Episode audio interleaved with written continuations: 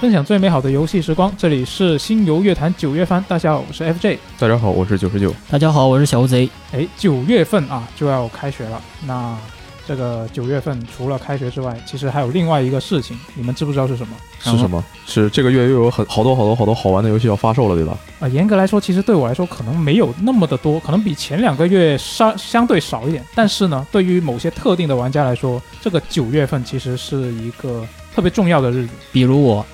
啊是啊，对你也是没错，但是我想说的其实不是你，想说的是你自己是吧？啊，没错啊啊，其实也是啦，就是啊九月份是这个啊体育年货发售的一个月份，就是每年都是在这个时候吗？啊，基本上是就前前后后嘛，差不多。这一个月是我们会有这个 FIFA 以及 NBA 二 K 都会有他们系列的最新作品要发售了，没错。嗯，那那我觉得这个可以，我们后面再说。我觉得应该先说一些更加多人关注的游戏，没错，嗯，比如这个《喷喷三》是吧？对，《斯普拉顿三》，嗯，这个应该就是你最这个月最期待的作品了，对吧？必须的，都可以算得上是我这一年最期待的作品了。嗯，我们录制这一期节目的当天的前一天，刚好我们办了一个线下的体验活动嘛。对，就当当天怎么样？我没去参加，我其实我当时我是自己在家里自己玩了一下。然后当时现场你感觉怎么样？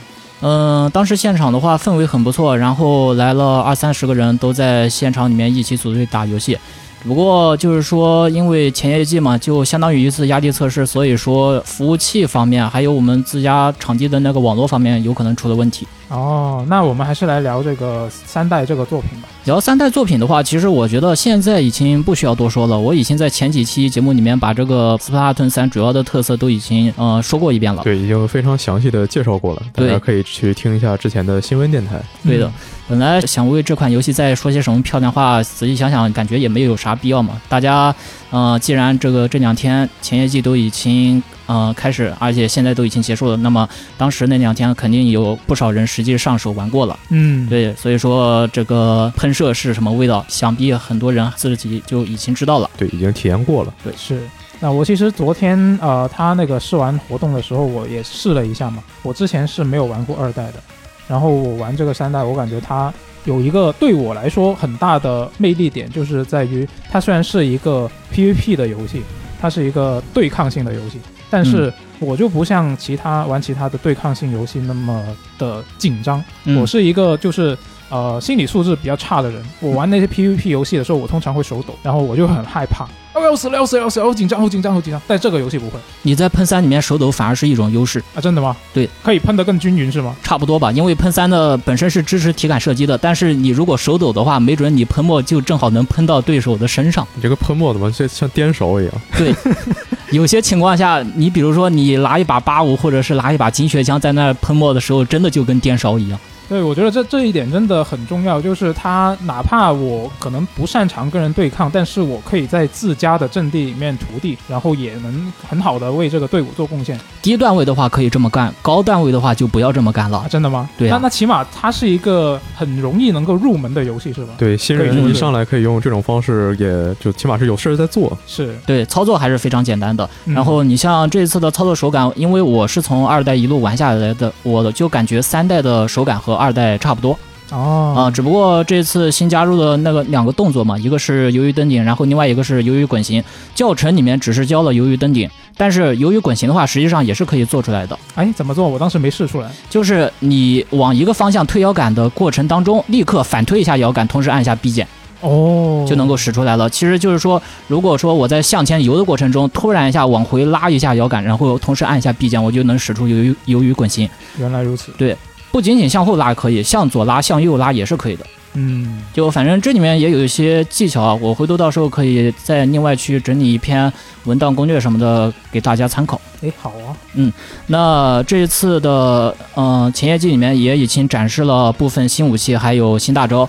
那我觉得这一次的新大招实际上也能给人一种耳目一新的感觉嘛，因为嗯进攻方向的话是大家可以去使用鲨鱼冲锋和螃蟹炮，然后防守辅助方向的话可以去使用能量桶和巨型防护罩。呃，三代里面有一些基本款武器在二代里面已经出现了，嗯，但是它的大招实际上跟二代不一样，就是说某些武器，比如说八五，在二代里面的大招是墨水装甲，然后三代里面直接就改成能量桶了。哦，很多人不知道那个能量桶是什么效果，就是说我放了大招之后子，就是出来出现一个大桶子，然后上面装着四罐可乐，然后每个人领了一罐，然后它就会出现一个向上提升的这么一个标志。它实际上是能够提升你的那个游速跟移速，然后另外是说就是如果你在效果持续期间被对手击倒的话，可以立刻复活。全队人吃上 buff，直接可以冲脸开团了。对啊，立立立即复活这个我觉得很重要。呃，但是我觉得相比就相比之下，二代的墨水装甲可能更加直观，因为墨水装甲的话就相当于直接给你加血。嗯，对。但是这次三代的话，我感觉虽然说有些大招确实是变化挺大的，但是呃打法的话，包括一些进阶方面的研究，我觉得都是可以有继续去提升的空间。因为有些大招本身确实能够发挥出一些出其不意的效果，我觉得等游戏正式发售之后，应该还是会有大佬制作专门攻略的。嗯。然后这里我再另外提一句游戏版本的问题，因为一开始筹备活动的时候，我在各个区服之间，因为它的那个前期不是能选区服的嘛，是我在各个区服的看到了这样一些说明，就是说，呃，日区的话是需要在祭典当天重新启动游戏，然后游戏内容以日文显示，然后欧美区的话是说部分游戏内容会以英文显示，然后港区的话就没有什么要求。所以说各对各区，它对中文的这个说明不一样，一开始给我造成了很大的困扰。哦，结果当天我打开日区、港区，包括之前欧区的那些呃庆典的页面，我发现绝大部分文本都是中文。哦，那其实它可能就是一个全区中文的游戏了。对，所以说呃这次的。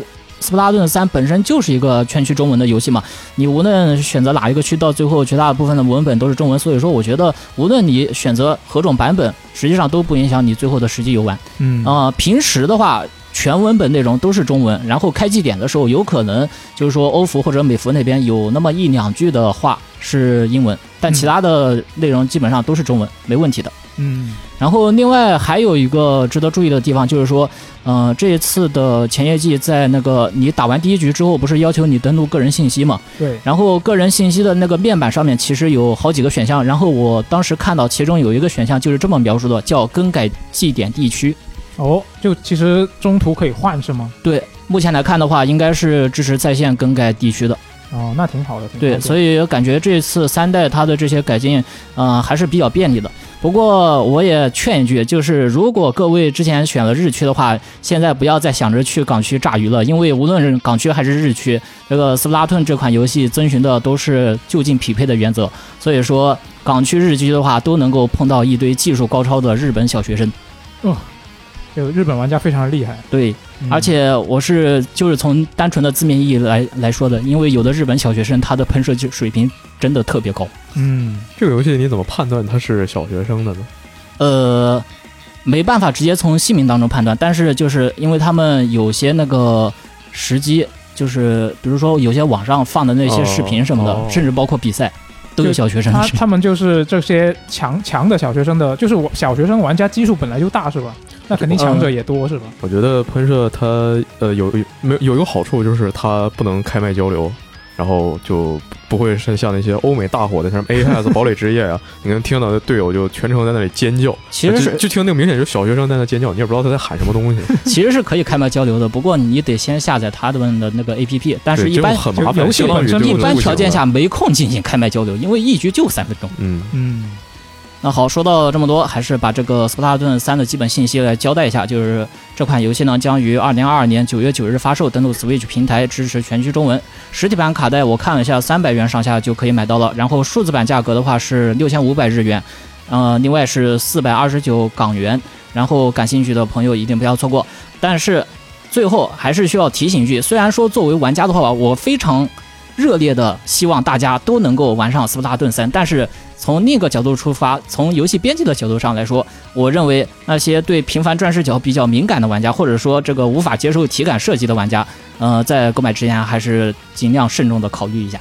哦，就是如果他不用体感的话，会就相对没那么好，是吗？你可以用传统的方式去进行瞄准，但是一般情况下，大多数人选择的都是体感瞄准。嗯，我我昨天其实感受到了，如果我把体感关掉的话，我转视角肯定没有别人快。确实，嗯。那反正对这个感兴趣的朋友就可以考虑一下。然后我们就来看下一款游戏，接下来来说这个《钢铁崛起》，它是呃 Spider 工作室开发的，就 Spider 就是做那个《贪婪之秋》的，他们之前也做了那个《机械巫师》，其实他们就是专门做那种呃科幻啊，还有玄幻，他呃奇幻，他们其实的一个风格吧，一个规律，就是他们是一个出一个科幻，然后出一个玄幻，出然后再出一个科幻，再出一个玄幻。啊，我其实我觉得他他他们这个工作室比我想象中的生产力要强。对，因为他们那个除了这个《钢铁崛起》，他同时还在做《贪婪之秋二》。对，我就想说这个还挺厉害的。是，嗯但是有一个问题，就是它是个小作坊，他做的东西啊全都是那种、呃美术和概念，你会看到之后觉得说，哎，这挺新鲜啊，有点意思。但实际一玩就都是那种七分八分的游戏，就那样了。七分八分也挺高了。呃，以我的标准，以，以市场标准其实会更低一些。嗯嗯，这个游戏呢，就是这个这次的《钢铁崛起》啊，就是它是一个类魂游戏，是一个哦动作角色扮演游戏。嗯它的背景呢是一个架空的历史背景，设定在一七八九年。一七八九年是什么时候呢？法国大革命开始了。哦嗯法国国王路易十六用他机械大军统治人民，就好像设定里是说他这个人就是有有点像，就是其实我们这边也有那种皇帝喜欢修钟表，喜欢干什么的 啊，喜欢玩点什么拼图积木啊，嗯他这就是喜欢说倒腾，说哎那个手下这科学家，你给我造点什么机器机器人玩一玩，对吧？啊，玩着玩着就把这个东西玩成军队了。哦 这个已经有一些法国大革命就有人民要革命的动向，他就派出了他机械大军镇压。那这个东西呢，他机械嘛，下手没轻没重，嗯就弄得满地都是死人，所以就这个呃想把这个大革命扼杀在摇篮之中嘛。啊，玩家本身呢，就是他的路易十六的王后啊，玛丽安托瓦内特，她的一个机械女仆叫埃鬼斯。呃，就是说实在看不下去了，这个国王啊，他已经疯了，你要想办法拯救这个国家，拯救革命党员，你要去成为革命的领袖，然后对抗这个逐渐疯狂的暴君。啊，所以他那那些机器人其实是有有自己的智能的，是吧？呃，不知道吧看不出来，看不出来看不出来。啊，但是反正他就是懂得去对，他是革命。他是能啊，不是啊，那个那些机器人都是反革命，那些机器人是保皇派。我我我知道，我就是这个主角嘛，我说的是哦主角他似乎是就是说你去做什么，然后他就去做。哦，原来是这样对，其他的感觉他那些敌人也是说你去镇压革命，他们就去了。哦，那还不好说是不是对，他这个东西就得到到时候去看这个剧情怎么讲了。嗯哎，这个女主啊，她这个埃鬼斯这个名字是怎么回事呢？它是希腊神话里的一个防具，哦有说这是宙斯的盾牌，有说这个是雅典娜的盾牌，但好像我看制作组的采访里说取的是雅典娜那个盾牌的意思。嗯这个其实光说这个名字，大家可能不是呃很明白，但是解释一下它的故事，就是大家都应该都听过，传说中珀珀尔修斯为了对抗那个蛇发女妖嗯啊，借了一面盾嘛，用这个盾顶着美杜莎的目光不去看她，啊，把她给干掉，之后就把她这个美杜莎的脑袋镶在这个盾上，啊，从此我拿这个盾顶着谁啊，然后谁就会被石化，就是这个东西。她女主起这个名字，意思也就是说要保家卫国啊。虽然说呢，它其实并不是一个打仗用的机器人，它原本是一个舞蹈机器人。嗯嗯它这个呃女主的形象在游戏里是可以自定义的，也就是说你可以捏人，哎，呃，它是灵感来源是康沃松机器人加南特，就法国南特有个机械岛，上面有个机械巨人，再加上音乐盒里那个跳芭蕾舞的塑料小人，把这三个东西，的概念放在一起，就诞生了女主的这个形象。就是刚刚说到，它本身是一个舞蹈机器人嘛，嗯它外形看起来非常的纤细，然后战斗动作呢就是非常的迅捷，然后非常的优雅，然后有一种行云流水一样的美感，融合就是这个游戏它那种呃比较快节奏的打击，而且是就比较立体性的，你可以什么上下翻飞啊，跳起来挂到敌人身上，在他身上旋转啊，就各种从全方位对他进行一个打击。啊，听起来好酷啊。嗯，然后除了就是你战斗中随时普通跳远，可以在战斗中使用钩索。也因为女主是个机器人嘛，她可以踢出一脚，然后在脚踝的地方就是甩出一条钩索，出哦，就是你可以，当然你可以探索城市，但你可以在战斗中，呃，就是出奇制胜吧。嗯嗯然后在女主她就非常小、非常瘦弱嘛，对抗那些就是巨型的敌人啊，还有 BOSS 什么的时候，这个视觉就感觉格外的带感。游戏里给你准备了七到八种的武器，可以随时切换。然后就还是说女主是个机器人嘛，她这些武器不是说你像其他的游戏里说，哦，我捡到一个什么武器，我在背包里把它装上。哦这游戏你可以随时就是按方向键应该就可以切换，然后切换到一个新武器，它是从女主的手里，呃，弹出来展开，啊就那咔嗒一声响，爆出一串火花，就像弹簧刀一样。对，然后就特别的帅。可以哦，那我很好奇，它可以同时有多少个来切换？就我看目前的演示是，所有东西你都可以带在身上，嗯然后就只要你来得及切就行。哦，就比比如说那个最常见的武器，呃，比较标志性的一个是双棍、嗯呃，长枪、链锤、双爪。这些东西都很常见，就是在别的游戏也也都有。对。那这个游戏有比较特别呢，一个就是一个中心是一个圆形的钟表，然后外边是一环锯齿，有点像雪迪斯。嗯。还有一个就是呃，你在这个游戏宣传过程中非常标志性的武器，就是一对扇子，呃，铁铁的那种折扇，哦，就是因为当时宫廷里很多贵妇会拿这个东西嘛，嗯。呃，这个东西既能当做装饰啊，也旁边那个呃把它弄搞得锋利，也可以进行战斗。就感觉配合上，就是其实在这个游戏里，呃，因为还是说女主的设设定是一个舞蹈机器人嘛，她在打架的过程中会有那些呃芭蕾舞一样的动作，就比如说你蓄力的时候，她会就是仿佛身体里所有的零件都过载了，从后背的一个镂空的地方爆出火花，然后这个女主摆出一个芭蕾舞里非常经典那个单脚着地，然后原地旋转的动作，然后哦，转转转，咔打到敌人身上，哦，非常的带感，发条魔凝了，属于是。还真是。除此之外，就是基于它这个机械性啊，它那个扇子就是还非常的就是攻防一体吧。嗯，它可以就是像刚才说的用来进攻，也可以就把扇子完全展开，两个左右手叠在一起变成一个盾，就是《只狼》里那个伞的效果。哦，只不过那个伞它更重防御，在防是升级之后再接着防御能衍生攻击，嗯但是在这个钢铁崛起里，就是它主要是攻击，但是可以防御。啊嗯，可以压制敌人，然后不停的连打。因为主女主是一个机器人嘛，然后除了刚才那个舞蹈动作，她还有一些特别夸张不自然的，比如说在行动的过程中会呃，就闪避敌人会有个非常夸张的后仰，后仰，对，它不是闪避，它是直接仰，这上身仰过去，黑客帝国，呃，有点那个意思。哦，还有就是在对敌敌人进行踢击的时候，他能踢到一个非常高的、不可思议的扭曲的角度，因为他本身也不是人嘛，嗯啊，这个就时刻都给你提，就提醒着你，他这个是一个机械人，然后就看着，呃，机性恋应该会很喜欢吧。呃，但是就这个东西呢，也是一种其实是一个取巧的办法，嗯，因为 Spider 毕竟是一个小厂，他之前做那个脸、做那些表情，其实都特别生硬。嗯那我不会做表情怎么办呢？我做一个机器人，它没有表情，然后我不会做动作，我做的所有动作都一卡一顿的，怎么办呢？我女主是个机器人，那她这个身体都是那种发条零件，那她一卡一顿也很正常吧？哦，对呀，嗯就机械舞是吧？对，对这一下所有都没问题了。然后在这个战斗里就有。呃，跟他为了他打造这套策略嘛，嗯，然后呃，在面对很多敌人的时候，敌人之间有些还会有那个呃友方伤害，嗯，然后女主身上还带了各种属性的，应该是投掷物吧。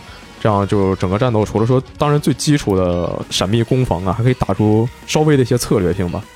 然后刚才说到女主身上是有个钩锁嘛，对，那个东西在战斗之余呢，是呃，因为背景法国大革命嘛，它这个地图就是在巴黎。呃，游戏里可以打开一张地图，然后你在整个巴黎的各个地方就可以穿梭移动。你可以在小巷里就正常的走，遇上谁去做一些主线任务、支线任务，然后你也可以说挂着钩索就飞檐走壁，立体性的来探索，哦，找到一些隐藏的要素。这个东西就等它发售之后看怎么做了。如因为立体探索的话，如果做砸了是非常没意思、非常折磨人的，对但，如果做好了就会很惊艳。嗯到时候也可以看一看。是，呃，那这个法国这些大革命时候很多衣服还很好看的。呃女主她毕竟是一个女仆机器人嘛，嗯这本身也是个衣服架子。嗯到时候也如果你不在乎防御属性的话，你可以把它玩成暖暖。啊，我觉得它应该加一个什么幻化的功能，是吧？嗯，就可以兼顾这个性能和美观了。我不好说，到时候看一看，它说不定就会有。嗯嗯在这个游戏里，因为背景法国大革命嘛，你可以见到很多的历史人物，比如说沃康松，就是他是最早的人形机器人发明家。嗯，他最开始发明的是那些什么能吹笛子的机器人啊，能写字儿的机器人，能弹琴的机器人。然后设定里就是，呃，女主就是他造出来的。不清楚那些机械大军是不是也是国王命令他造出来的，可能他良心发现了或者怎么样的。然后这个拉法耶特将军是非常著名著名的革命领袖嘛，还有这个罗伯斯庇尔非常著名的政治家。就是我很期待说，在这个游戏里看到能不能看到那种《刺客信条》是架空改变历史的，然后这个故事还有设定什么的，哦说不定跟这些人物都有一些呃激情碰撞的火花呢。嗯，希望有。呃，那既然说到故事了，就要说到，毕竟他用了法国大革命做历史背景，他虽然架空了，但你不能完全走向另一个结局吧？那这个东西说历史肯定会收入的。嗯，女主她作为一个皇后派来的人，然后，呃，那这个王后在历史上有个非常经典传言，就是说，呃，在大家都百姓吃不起饭的时候，说那没有面包为什么不吃蛋糕呢？哦而且是就是在历史上，是他这个王后认定了革命就是造反，坚决不向不向那个革命派低头。就在整个法国的贵族都四散奔逃的时候啊，他还用他那个微薄的女性力量去捍卫整个王权的地位，呃，就很神秘啊。为什么他在这个游戏里就开始帮助革命了？难道他到时候最后给自己卖了吗？就像很多 G R P G 里那样洗白哇，我来背负全部罪孽吧。这样这样的话，那真的挺没意思的啊。啊，是。然后那后还有就是主角在这场革命中到底会发生什么样的作用？会不会像那个人王二里阿秀那样，就是一个工具人？嗯，这些都要等它发售再看了。是，对，钢铁崛起呢会在九月八日登陆次世代主机和 PC 啊，支持中文。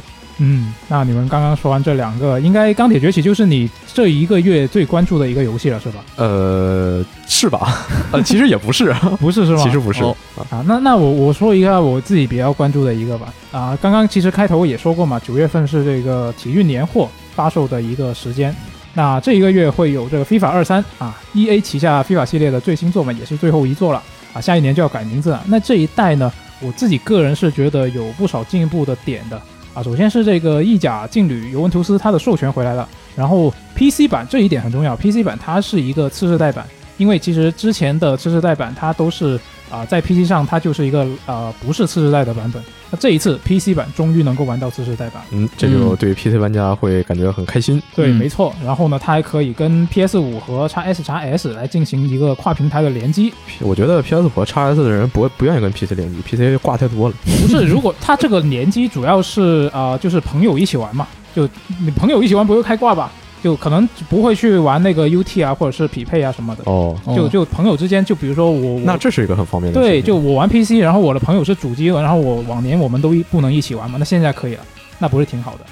然后我自己比较关注的这一代的它的一些新特性，首先啊，第一个当然是它的那个 Hyper Motion 二代的一个特性了。这个其实从上一座开始就已经加入了这个特性。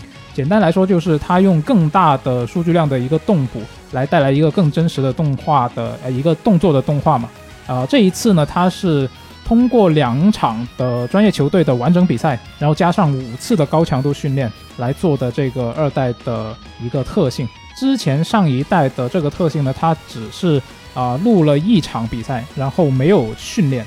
那这个其实很重要。因为训练里面，他啊比赛里面，他通常有很多技术动作，他一场比赛里面其实做不了几次。是的，就可能比如说你是一个后卫，你可能没机会射门什么的。嗯，但那这一次他有五次高强度训练的话呢，他就是可以多很多技术动作的那些啊动捕的数据了，完全就不一样。给门将录一个射门的动捕，可以啊。就呃，你看呃，FIFA 二二就上上一代的时候，其实呃玩久了，我会发现就是它其实传接球会有一些。有一些判定上的问题，就是比如说你那个球员其实离那个球没有很近，你明明在一个一伸脚就能碰到球的地方，但是他就目送着那个皮球滚开了，或者是遇到一些就是他往前再跑一步，他其实就能追到那个球，然后他突然减速，就是因为他那个系统已经判定对面接球的那个人已经接到球了。就已经判定准了，所以他就停下来了。我还以为是就非常真实，就是已经到了他这个体力的极限，实在是跑不了那一步了。不是，就是就是，我觉得就是呃，动作方面没有调没有调好吧？就是他可以通过就是系统已经知道他接到球了，这个我可以理解，但是你不要表现出来让我看出来嘛，是吧？那这个就比较明显了。哦，所以我很希望他这一代能够。啊，在这方面改善一点嘛。嗯，然后另外一方面就是它的球员生涯模式，这个也是我自己个人主玩的一个模式嘛。它是这一代新增了一个个性系统，就是球员可以在球场内外通过不同的一些行为，然后呢就会给你奖励一点个性的点数。就比如说你在场上踢球的时候，你拿球了，你是自己射门还是去助攻队友呢？去把队友铲倒了再射门，这么恐怖的吗？然后，呃，在场外他也是有能够啊受到这个系统影响的。在场外你会啊接受什么赛后采访啊，或者说是他还可以去购物啊，这一代是可以花自己的那个球员工资了。那他能买什么呢？啊，他可以买奢侈品。或者是买一些比较实用的，什么买买哑铃什么的，自己锻炼是吧？能买能买那个其他俱乐部代言的球鞋吗？啊，那那可能可能可能没做的那么细啊，但但是我希望他是这个能够做细一点的啊。然后还有什么投资啊，竟然也可以，就没想到。反正呢，就是你在接受采访的时候说什么话，然后你在场外你怎么花钱，那这些其实都会影响到你这个球员是一个什么样的个性。那不同的个性点数呢，积累下来就可以带来一些不同的属性加成。那前一座的那个呃改出来的啊技能树的系统，就新加的那个技能树系统呢，在这一座是得到了继承，而且我看目前的官方的说法来看，好像是没有改动。那在这个情况下，那个个性系统能够为这个生涯模式带来多大的变化，我自己是比较关心的。因为前一座的这个技能树系统，其实你到二十五级满级之后，他就不会有任何成长了。然后那个球员他的数值也基本不怎么变，所以就挺没劲的。你一旦满级之后，那现在有这个个性系统就完全不一样了，就看他能够拓展多少可玩的时间了。说不定你玩着玩着个性点数满级了。啊，有，我觉得有可能，嗯真的有可能，他肯定有个极限嘛，就很难说，所以得还得看他这个呃具体的表现怎么样。然后这一代呢，他还说就是电脑 AI 有所强化，那这个其实每一代都在说所以就我是持怀疑态度，毕竟这个 FIFA 二二他当年也是这么说的，然后最后就是啊那那些队友就老是在演我你不你不讲一讲那个 AI 把你演了的事儿吗？啊，对对对，我我是昨昨晚的事情啊，就是那个完全就不是 AI 演我了，就是这个 AI 抢过了我的控制权，好吗？那这 AI 不是很强吗？啊，对，很强啊，那个那个是 bug，那个是 bug，那可能二三的 AI 比这个还强，直接把你游戏都关了。直接帮我买内购是吧？呃，呃，这个好，这个好，啊我觉得这个这个非常 EA 可以学一学，发展一下非。常厉害啊！希望他这一代的 bug 少一点。不过呃，历代这个 FIFA 它刚发售的时候 bug 其实都很多的，就呃可能如果是你不是非常着急玩这个游戏，你不是那种就是一开始你就要玩它那个 UT 的话，我建议是稍微再等一下啊，就等他进 EA Play，等一年。也也不是不行啊，我就我觉得真的是，就开开头的时候确实是 bug 比较多。那那如果要玩 UT，那没办法，那就只能一开始玩。就是玩 UT 的话，一开始是最好玩的阶段，就越到赛季末就就相对来说就相对会无聊一点嘛。然后就啊、这个 FIFA 二三呢，它会在九月三十号登陆这个 PS 四、PS 五、x S、x S、Xbox One，然后还有 PC 版呢。PC 版它是得晚一天，要等到十月一号，然后是支持中文的。啊，终极版的玩家呢可以提前三天进入游戏。那刚刚也说过了，就是这个 PC 版呢，它会与次世代版主机一起享受到啊次世代的那些特性，而且是可以跟次世代主机一起跨平台联机了。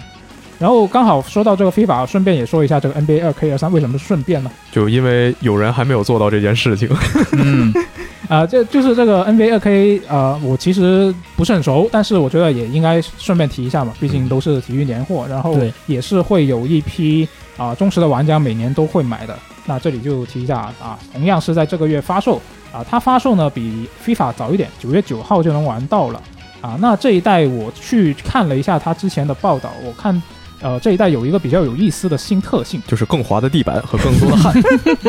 啊，倒不是啊，是这个次世代版的篮球联盟模式呢，里面有一个叫做 ES 的新玩法。那这个玩法里面呢，玩家是可以回到一个特定的历史时期来开始游戏啊。我觉得就看他描述，有点像《三国志》系列里面的那种历史剧本，就它有三个可选的时间点，分别第一个是啊一九八三年的魔术魔魔术师约翰逊跟拉里伯德针锋相对的那个时期，然后第二个是一九九一年的乔丹的时代，那第三个呢是二零零二的科比的时代。那比如说，你可以在一九八四年，然后用湖人队把乔丹和奥拉朱旺想办法搞到队伍里啊，那后面可能就没什么火箭队和公牛队的事了啊，就看你怎么玩嘛。那他这个能玩多长时间啊？啊，就比如说，我能从我觉得他应该是第一个年代直接玩到第三个年代吗？我觉得他应该可以一直玩下去，就是对，就《三国志》其实也是这样的嘛，但这也是我猜的，但是我觉得它应该是这么设计的，那还挺厉害的。对，就一直玩下去，就相当于你当年改变了历史嘛，嗯，嗯就很有趣，是吧伊夫线，对，然后就可以看一下后面的历史会怎么改变啊、因为我自己也不是很懂篮球，就不多评价了。那反正九月九号发售，跟 FIFA 一样，这一座也是啊，这个 NBA 二 K 二三也是会登陆主流的全平台。那需要注意的是啊，跟 FIFA 不一样啊，这一代 NBA 二 K 二三的 PC 版同样不是次世代版，那些次世代的特性呢，它是不支持的。如果你要享受的话，只能去买主机的次世代版。接下来我们来看一款在公布之初让很多老玩家非常激动，然后但是看了它的片就觉得有些微妙的游戏，突然心梗，就是《女神乐园》。呃，听听名字有点奇怪，我们这个翻译的有点像个黄油。嗯，这个是女神侧身像系列，时隔十几年再次在主机平台推出的全新作品。没错，它是九九年原作《女神侧身像》的衍生作，这次改成了一个动作 RPG，是用了全新的高速战斗系统啊，这是他自己说的啊，高不高速大家就到时候进去再看。嗯就融入了一些女神侧身像系列经典的战斗系统，呃，比如说像特殊攻击，还有联机系统。这个系列制作人，女神侧身像系列的制作人 Trace 的那个创始人之一，就说希望有更多的新玩家能够通过这一作来接触到这整个女神侧身像系列。呃，它的动作是由老人组成员开发的，就他们当时也做了那些《博人传》《新人出击》，还有那个《尼加拉》。呃，虽然说他们的游戏做的一般，但是能看出他们在动作方面其实很呃还是很有想法的。确实，这个游戏也就是说是快节奏动作嘛，那就肯定呃，除了说动作本身，也要强调一下角色的机动性。游戏里玩家可以使用灵魂锁链来连接到更远的地方，然后进行一个快速移动。啊，除了说那个移动到就是平时跳跃到达不了的高度，还可以快速移动到敌人身边，然后对他进行一个出其不意的打击。哎又是一个有钩锁的游戏。是的，游戏中有这几种武器啊，比如说直剑、长枪、刺剑、双刃枪，玩家可以同时装备两件武器，然后根据自己的喜好或者根据敌人的类型来进行切换。哦，通过这个就是提升武器的等级，就可以增加它的攻击力，然后解锁新的攻击方式，这个都是很自然的，对吧？呃，然后你搭配是还要搭配上这个攻击类、防御类、支援类的一些技能，就给这个战斗再添加一些策略性。同然后你在游戏中这个收集各种道具或者蓝色灵魂，可以增加你的灵魂计量表。你消耗这个灵魂计量表，就可以召唤英灵，这是这个系列的呃传统要素了。这哦给自己的攻击进行一个增强。呃，但是这次的这英灵本身好像更偏一个辅助系的功能。嗯，玩家可以从宝箱里获得各种各样的卷轴，学习神术，比如说火属性的、电属性的、冰属性的、地属性的、圣属性、虚无属性、黑暗属性，有很多很多。啊，对这个你用各种对应的属性攻击敌人的弱点，然后就可以把它很快的消灭掉。你积累连击次数就可以增加神术量表，这个也是可能是对经典的连击系统的一个在动作方面的改变吧。不知道到时候呈现出来是一个什么样子。嗯，他把这些呃有点经典但又比较淡化的策略辅助玩法融入到 ARPG 里面，就呃可能添加一些旧作的味道，但是这个系统能不能让老玩家满意，就得到时候再说了。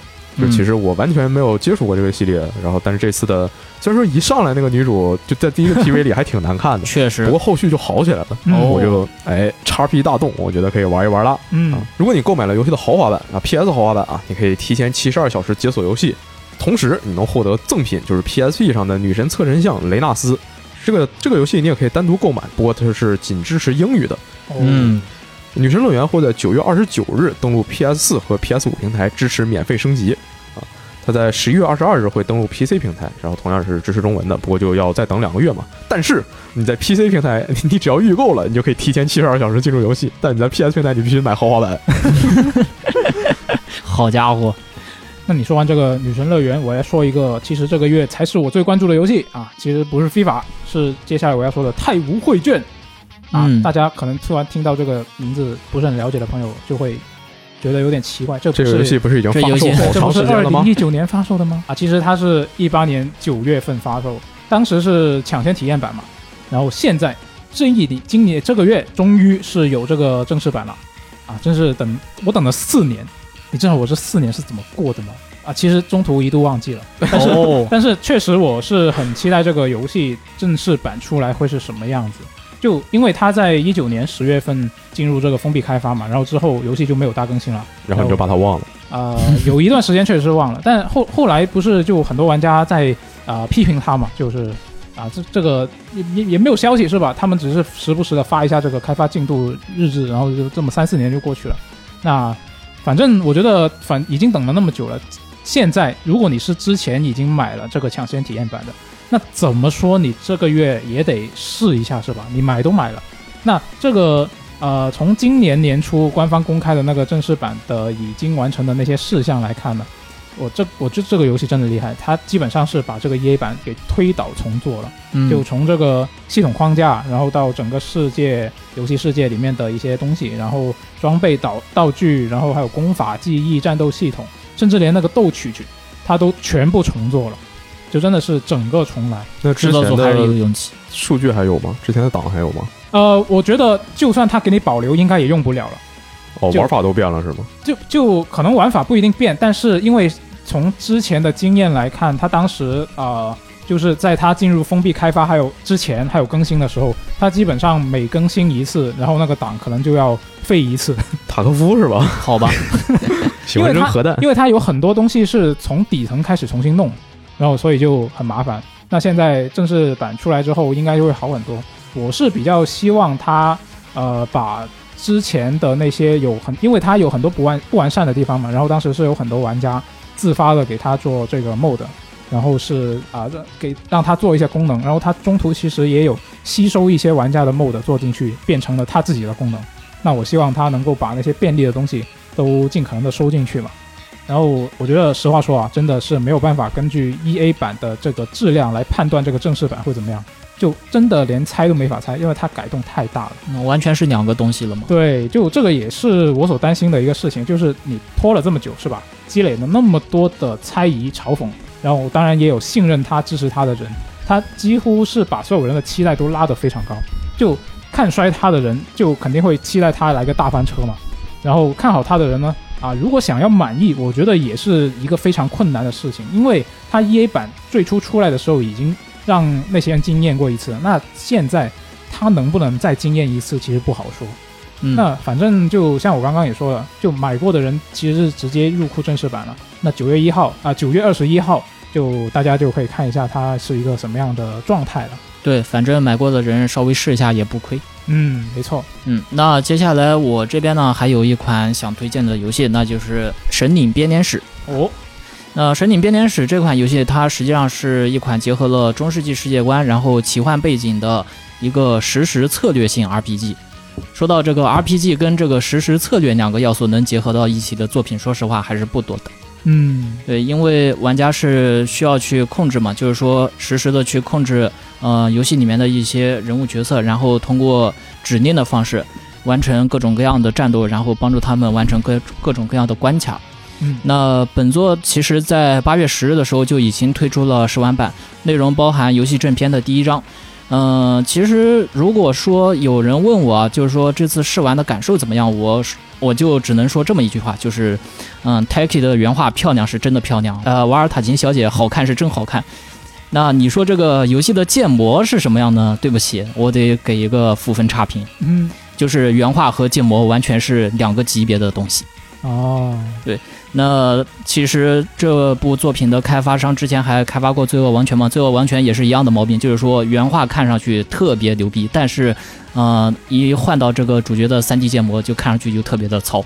原来如此。对，到了《神灵编年史》还是这样。但是至于说我为什么推荐这部作品，其实有一个理由，就是这款作品本身实际上虽然是一款即时策略 RPG，但是是可以用手柄去游玩的。嗯，你用手柄去游玩即时策略游戏，这个。呃，实际上就是是比较困难的，因为手柄的话，毕竟不如键鼠那样能够方便的下达各种各样的精确的指令嘛。但是从这个基础的试玩来看，《神领编年史》它是采用了一个比较讨巧的设计方式，就是说我玩家进入指令界面的时候，游戏画面会自动自动暂停。哦，对，自动暂停之后，我就可以在这个暂停的状态下去决定，呃，各个角色他的这样一种行动啊，或者说。让他释放什么样的技能，就相当于可以随时的去调整队伍的状态，所以说玩起来的话还是比较方便的。嗯，那不仅如此，各个角色就像我刚才提到的，拥有各种各样的技能。那携带副官之后呢，技能的种类还可以进一步增加。嗯，和这游戏呢，很多实际下都是需要角色去放技能去进行战斗，或者说是呃释放技能去解开一些机关的。所以说，能够通过手柄顺畅游玩。这个即时策略游戏的话，我觉得能够做到这一点也是不容易。嗯，但是，呃，目前来看的话，《神领编年史》它这款游戏就是试玩版的品质而言啊，呃，可能有些人玩这款游戏不会觉得特别有趣，因为这款游戏它的战斗节奏特别慢。哦，就相当于对，虽然就相当于是我们我和敌方在自动 A 的情况下嘛，就我打对方，对方掉一滴血，然后对方打我。我掉一滴血，然后互相抛光是吧？对，然后循环往复。哦，嗯，那不仅如此啊，就是说，因为我当时看了一下试玩版里面不是有四个角色嘛，然后其中有一个是骑士，然后骑士的那个技能就看上去威风凛凛，但实际上一点伤害都没有，放了就跟没放一样那个技能。除此之外呢，《神经编年史》的它的一个关卡也拆分出了各种各样的小平台，也就是说，玩家是需要先在这些小平台里面，呃，打赢局部性的战斗，然后就是说再到最后关卡里面挑战 BOSS。挑战 BOSS 完之后，这个整个关卡都就已经。嗯，完成了。那虽然说整体而言，每次战斗时敌人的数量不多，但是，嗯，相较之下呢，嗯，就是说这个我们这边没什么人，对面那边也没什么人，加在一起的话，反而就显得这场战斗变得有点气势不足。嗯，对。此外呢，还有一个我必须要提醒的地方，就是说这款游戏目前我看它的那个 BOSS 设计啊，就存在一个问题。就是它的很多 BOSS 实际上是有这个多血管设定的，就是说你打完第一条命之后，它会第二条命满血复活。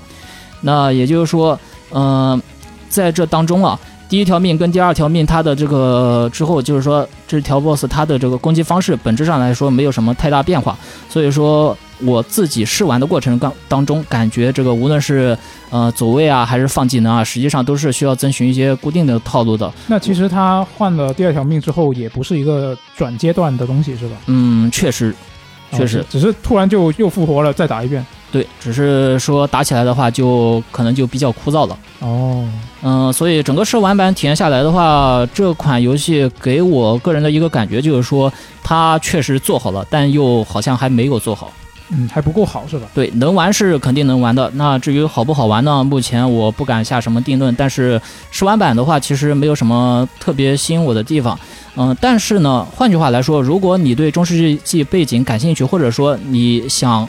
好奇就是说，我用手柄怎么去玩即时策略游戏的话，我觉得《神灵编年史》你还是可以去试一下的。就说不定它是给这个方向提供了其中一种的一个解决方案，是吧？嗯，对，其实就相当于提供了一种解决的进度嘛。嗯，具体是什么情况呢？还是等游戏正式发售之后再看看更多人的评价吧。嗯，那《神灵编年史》将于二零二二年九月二十二日登陆 PlayStation、Xbox、Switch、PC 平台。各版本支均支持中文，其中 Steam 版本的价格是三百九十八元人民币，呃，可能有那么一点点贵。嗯，对，反正这个还是等游戏发售之后再看吧。是看品质再决定买不买。嗯，刚才说的是个策略游戏嘛，所以接下来这是一个仿佛带点策略，但其实又没有那么策略游戏，同样也是在九月二十二日发售，就是《连环清道夫》，这是一个俯视角潜行题材的冒险游戏。玩家就是扮演收尾人，给一些犯罪组织打下手，你帮他们打扫现场，清理那些尸体啊、血迹啊，不留任何的证据。像你在《装 Week》里会看，打个电话说：“来，我要一个三人份的晚餐。”就是说有三个人，今天你可以准备过来收尸了。呃，他一七年的时候其实出了一个前作，叫《连环清洁工》，叫 Serial Cleaner。哦，原来是有关的吗？对，这次叫 Cleaners，然后中文叫清道夫。哦，他这次主角是四个人嘛？然后加了 S，既意味着是就是续作，也意味着主角变成四个人了。是，然后这四个人之一就是前作的主角。这次的游戏背景是设计在前作的二十年之后。二十年？对，当时是一九七零年，其实是二十九年，严格来说是二十九年，在故事的时间是二十九年。嗯，因为前作是一九七零年，然后这次的故事是在一九九九年除夕夜，然后四个干这种脏活的人就在一起喝酒吹逼，回忆说从九零年起干过的事儿。所以这么算的话，跟之前是二十年。嗯，然后说这个啊，这十年我们都干了什么呢？然后呃，他就游戏就由此展开了嘛。因为是九九年的故事背景，所以它游戏在一些电台音乐，还有一些涂鸦的、呃塑造的艺术风格上，都是非致敬了很多上世纪的什么犯罪惊悚片儿，还有那些 B 级动作片儿，比较有那个年代的一些味道，是吧？对，然后它整个画面是那种拼贴画艺术风格，对，呃，它光看场景的话，有点那个杰勒迪斯科那个味道。哦，或者说它应该是不是出的比杰勒迪斯科早啊？那可能是谁有谁的味道，不好说啊。反正美术风格比较鲜明，对它的表现方式和故事本身都是非常的黑色幽默。前作的 OST 也是大受好评，呃，说大很多人都说快把你那个原声音乐拿出来单独卖呀，我要买。嗯，但这个你是毕竟是干脏活的嘛，那最基础的就是说我把尸体背走，但你把尸体就是背走的话，这个会在地上留下一串血迹，怎么办呢？把它打包，然后装进车里。那除了打包，还可以怎么样？藏进垃圾箱啊，藏进附近的什么地方，然后再把地给擦干净。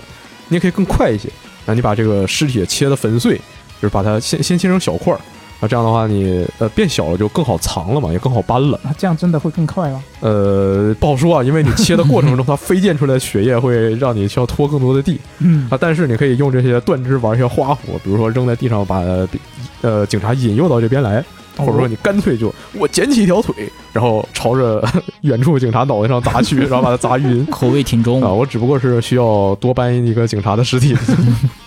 啊，这就是在这个过程中啊，这个警察就会来犯罪现场嘛。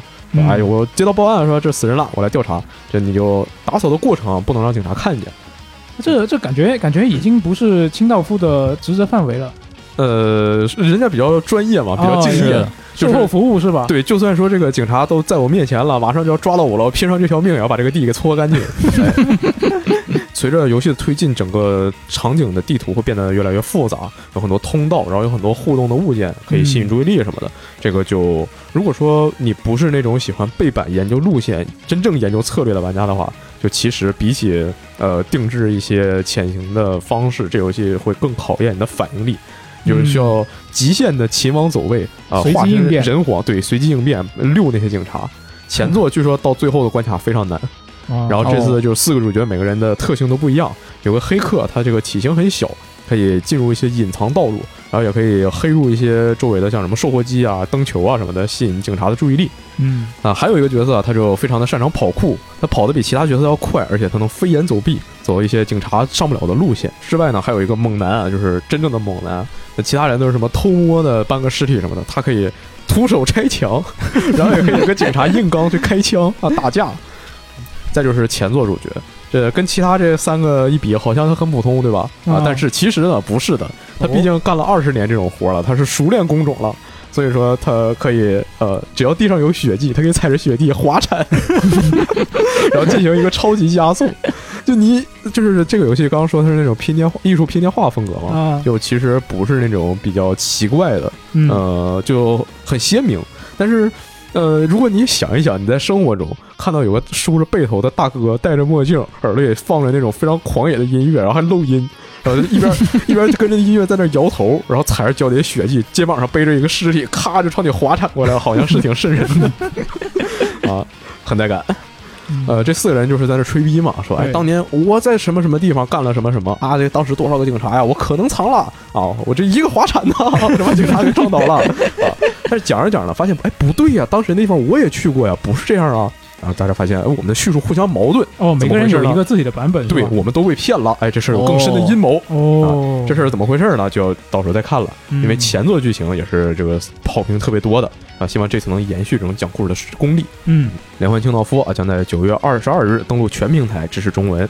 大家感兴趣的、喜欢潜行的，呃，或者说根据前作经验来说，低血压的人啊，可以试一试。低血嗯压还对，因为后面的关卡真的很让人高血压。嗯，嗯低血压治愈任务，那接下来要说的这个游戏呢，是二零二二年九月二十九号发售的《英雄传说：离之轨迹二》。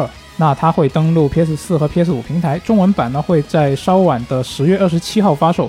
那这一款作品呢是法老控啊旗下的知名的系列啊轨迹系列的最新作。那故事呢将会延续前作的《离之轨迹》，然后继续以这个共和国为舞台啊，围绕这个主角范恩和他的伙伴们啊所在的这一个啊地下办事屋展开故事。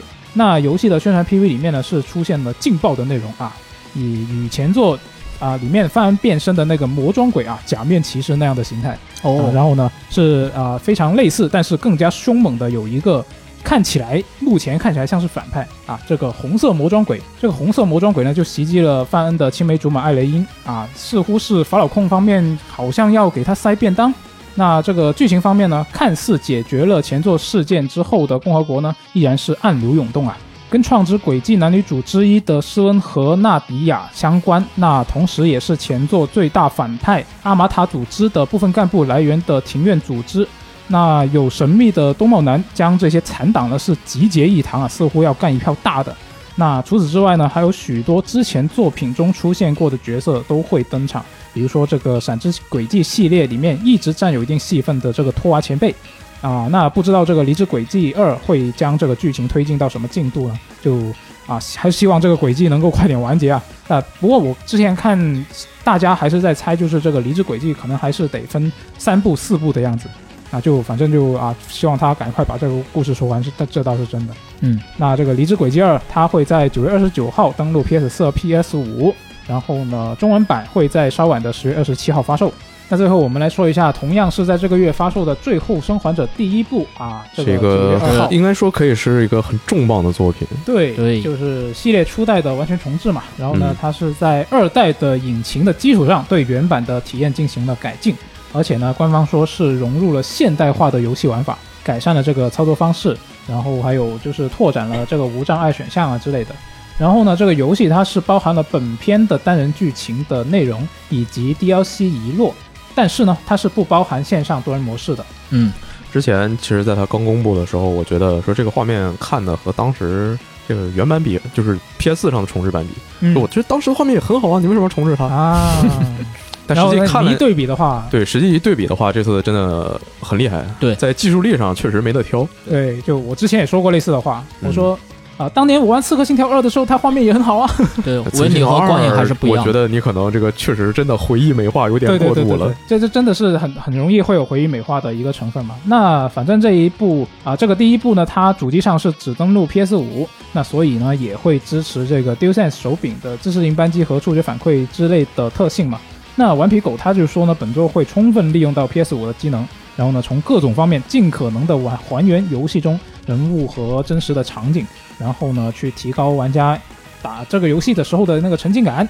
大家可以想象一下，在这个更进一步生化表现加持，还有手柄的那些震动上，嗯然后如果你再配上一个 3D 的耳机，那你听这个，呃，就举两个例子吧，一个是在酒店地下哦，遇到那些潜行者和就巨无霸的时候，还有一个是在下水道里，你和艾莉分开，然后遇到大群潜行者的时候，那两个地方真的给人压迫感会非常的强。对。是，那除了视觉效果之外呢，还有物理效果，其实也得到了改进，就还可以从就是这个过场动画无缝切换到这个游玩的部分。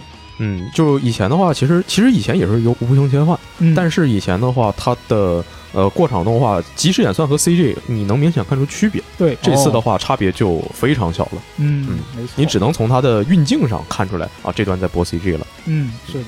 然后本作呢，它还整合了一些社区粉丝的要求啊，增加一个叫做永久死亡的模式，然后还有一个以速通为重点的模式。啊，但是啊，这不是百分之 any 啊，不许用 bug，不然的话，这速通本身的这个系统里的自带速通计时不不成立啊。对，就相当于是一个啊、系统提供的一个简易的速通模式嘛。然后还有一系列这个乔尔和艾丽的全新服装。那对于完全没有玩过这个系列的人呢，我觉得真的是比起去玩这个 PS 三的原版或者是 PS 四的高清版，那直接玩这个 PS 五版还是挺好的。从两个方面来说啊，一个是它这个，首先你体验肯定是更好的，对，另一方面，因为 PS 五这次，呃，它的系统是参照了二代嘛，对，就是设计呃难度的辅助啊什么的，所以你在难度方面有更多的自定义选项，也就让传统意义上的难度选择不存在了。所以原版非常刁难人的每个难度通关一遍，奖杯全都没有了。哦，太棒了！哦而且这次不包含线上模式，所以所有线上奖杯也都没有了。哇哦，太棒了！那这个白金难度马上就下降了好多。它它那它有变成一个白金神作吗？呃，我觉得是的，我觉得它甚至比应该会比二代的白金要更简单一些吧。哦，那很棒。因为这次奖杯列表里还放了好几个呃非常容易触发的，就是你说它是流程杯，它可能也算，但它又不是流程一定会触发的杯。嗯，就你在这个打杯的过程中会觉得，哎，这块儿好像还有点意思，嗯。然后但实际上又不会说啊很枯燥，说推到那儿一下就过去了，也是也不会刁难你。嗯，嗯，而且它这次的重置版，因为用的是二代的敌人 AI 嘛，所以在一些细节的地方，哦。你会发现跟原版玩起来其实味道是不一样的。嗯，哦，这个地方就很新鲜了。嗯。比，如说这个二代，呃，你会注意到说，你原版里去，你从背后呃潜行靠近一个人，嗯啊，他一回头，那他就是回头了，他就会回头往另一个方向走。嗯，但是如果你套了二代 AI，二代的 AI 固定在回头之后，他会倒着走两步，所以这过程你是不能往他身后走的，他会直接看见你。哦然后那这样的话，你就是打法就完全就变了。嗯嗯你原来原来那种，就我特别喜欢那种卡极限的打法，嗯然后现在就全都用不了了。哦，那可能他如果这方面，比如说他那个某个场景、某个区域里面的敌人的配置以及路线，可能还是用原来的，但是因为有了这个改动，有了这个不同之后，可能他的那个时间轴就完全不一样了。，对，所以说因为有这些变化，那在这次玩的话，如果你是一个就是完全还记得当年是怎么打打的老玩家，那你可能在如果想复现同样的操作方式，你这次会收获一些惊喜。哦，嗯，不会像说真的只是一个纯粹的画面提升那样的，那就很单调了嘛。嗯，对吧？没错，嗯然后这次的话，它呃，是虽然说这个说老玩家玩儿也会有惊喜，但我觉得它更重要还是给一些从二代入坑的新玩家提供一个更好接受的方式，因为就还是说当年的操作有点老了吧，嗯嗯然后这个会玩的更舒服一些。嗯那反正它就是九月二日就登陆 PS 五了，有兴趣的玩家就可以看一下。PC 版会在更晚发售，不过详细的日期还没有公布。是的，嗯。那除了前面我们说到这些游戏以外呢，这个九月份其实还有其他游戏啊，那这里我们就不做这个详细的介绍了，这里报一下菜名啊。九月一号可以玩到这个《JoJo 的奇妙冒险：群星之战》的重置版，它会登录到这个 x S x S、PS 五、PS 四、Xbox One、Switch 以及 PC 啊。那 PC 版呢也是要晚一天的，要等到九月二号是支持中文。然后九月二号可以玩到这个来自深渊朝向黑暗的双星，它会登录 PC 啊、Switch、PS 四，也是支持中文的。这个游戏方便通打分的评价就是难，太难了，好难啊！真的和原那个原作一样难啊，玩的太痛苦了。真的吗？很难吗？嗯，反正评价是这样的。哦，好，那这个九月六号呢，可以玩到这个迪士尼梦幻新谷，就是那个迪士尼啊种菜的游戏。嗯然后呢，它会登录这个 PC、Mac，然后 Switch、PS 五啊、PS 四、x S、x S、Xbox One 也是支持中文的。然后它首发会进 XGP，XGP 用户无所畏惧。没错。然后九月十五号呢，就会有这个《勇者斗恶龙十》的离线版，它会登录 PS 五、PS 四、Switch 以及 PC。但是到目前为止，呃，我没找到说它支持中文的消息，所以就不知道支不支持。然后九月十九号可以玩到这个《重返猴岛》，就是这个猴岛小英雄系列的最新作，就会登录这个 PC 和 Switch。非常经典的一个解点击解谜系列，是可能是很多人的童年吧。对。然后九月二十七号可以玩到《禁闭求生》的正式版，对它这么长时间，终于结束 EA 推出正式版了。在正式版新加入了一些建筑，然后还有一些剧情，主要就是剧情，你可以终于可以知道为什么主角他们变小了。不对过我觉得现在很多玩家也不在乎了，就在里面杀虫子、盖房子，挺开心的。对，可以。那反正我觉得它现在就应该算是一个完整的游戏了。那这到时候呢会登录这个 x S x S，然后 Xbox One 还有 PC 也是支持中文的。然后它本身就在 XGP 里面嘛，对，毕竟黑曜石的东西。对，是哎的，，回头我去试一下。试一下。然后九月二十九号可以玩到这个开拓者正义生气啊，不是正义之怒的主机版啊，就会登录到 PS 四、Xbox One 以及 Switch。Switch 它是一个云游戏的形式，然后也是支持中文的。这一座比之前的开拓者、勇往者已经成熟了很多了。对，不像勇往者那样玩着让人特真的是生气，啊，非常痛苦难受。这游戏呃这次真的可以更顺滑一些的玩下去了。对我看我看玩过的人的对它的评价都挺高的，可以试一下。同样在九月二十九日啊，还有另外一款游戏叫做《酿酒大师》啊，哦，它哦，会登录 PC 和主机平台，支持中文。这个就是一个加酿模拟器，你在家里布置一些结构呀，然后去根据一些现实中就存在的配方啊，酿自己想要的酒，啊什么艾尔啊，什么那个世涛啊，都可以酿，狂酿不止。嗯然后还可以给那个酒贴上自己的标，去参加比赛，成为一个酿酒真正的酿酒大哦，师。厉害啊！酿酒的爱好者应该会很喜欢这个游戏。这两年精酿文化还挺那什么的啊，有兴趣的可以玩一玩。嗯，然后九月三十号有这个《猎天使魔女》的初代的 Switch 的实体版 啊，它是更新了这个中文嘛，就随着实体版上市，它也是你之前买的数字版，就是以前买的那个，也可以在当天是啊更新这个中文啊，终于有中文了 Switch 版嗯啊嗯，，到时候就可以玩一下这个 Switch 版的中文版啊。更加爽玩。是，那九月份啊，这些游戏我觉得跟前两个月比起来，可能呃数量上稍微少了一点，但是就值得关注的还是不少的。那这个月啊，我们就可以是玩一下我们刚刚聊的这些游戏。那大家这个月准备打什么游戏，也可以在评论区去告诉我们，就看一下大家都在玩什么游戏啊。是那，我们就下期节目再见，拜拜。拜拜。拜拜。